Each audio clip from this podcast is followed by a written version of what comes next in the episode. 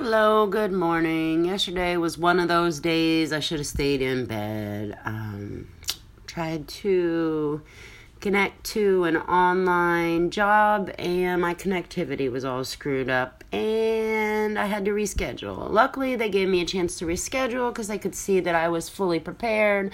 I sent them screenshots of my background, I did all that called Spectrum. They said, oh, everything's fine. I did what they told me to, and I'm still having connectivity problems.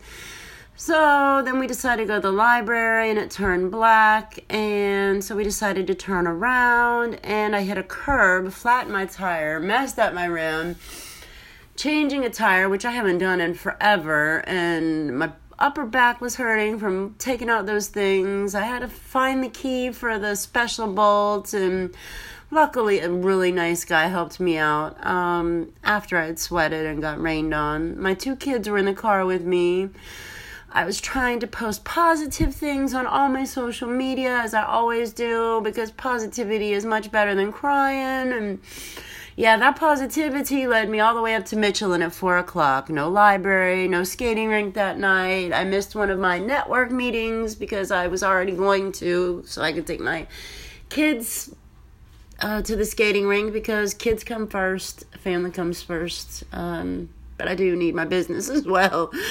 Uh, led me to the Michelin at four o'clock. They gave me a good deal, honestly, and they fixed my rim, so I really couldn't complain. I was just in some pain. That was funny. I've been exercising lately, and I still had pain. Anyway, today is a new day. I hope everybody has a wonderful day.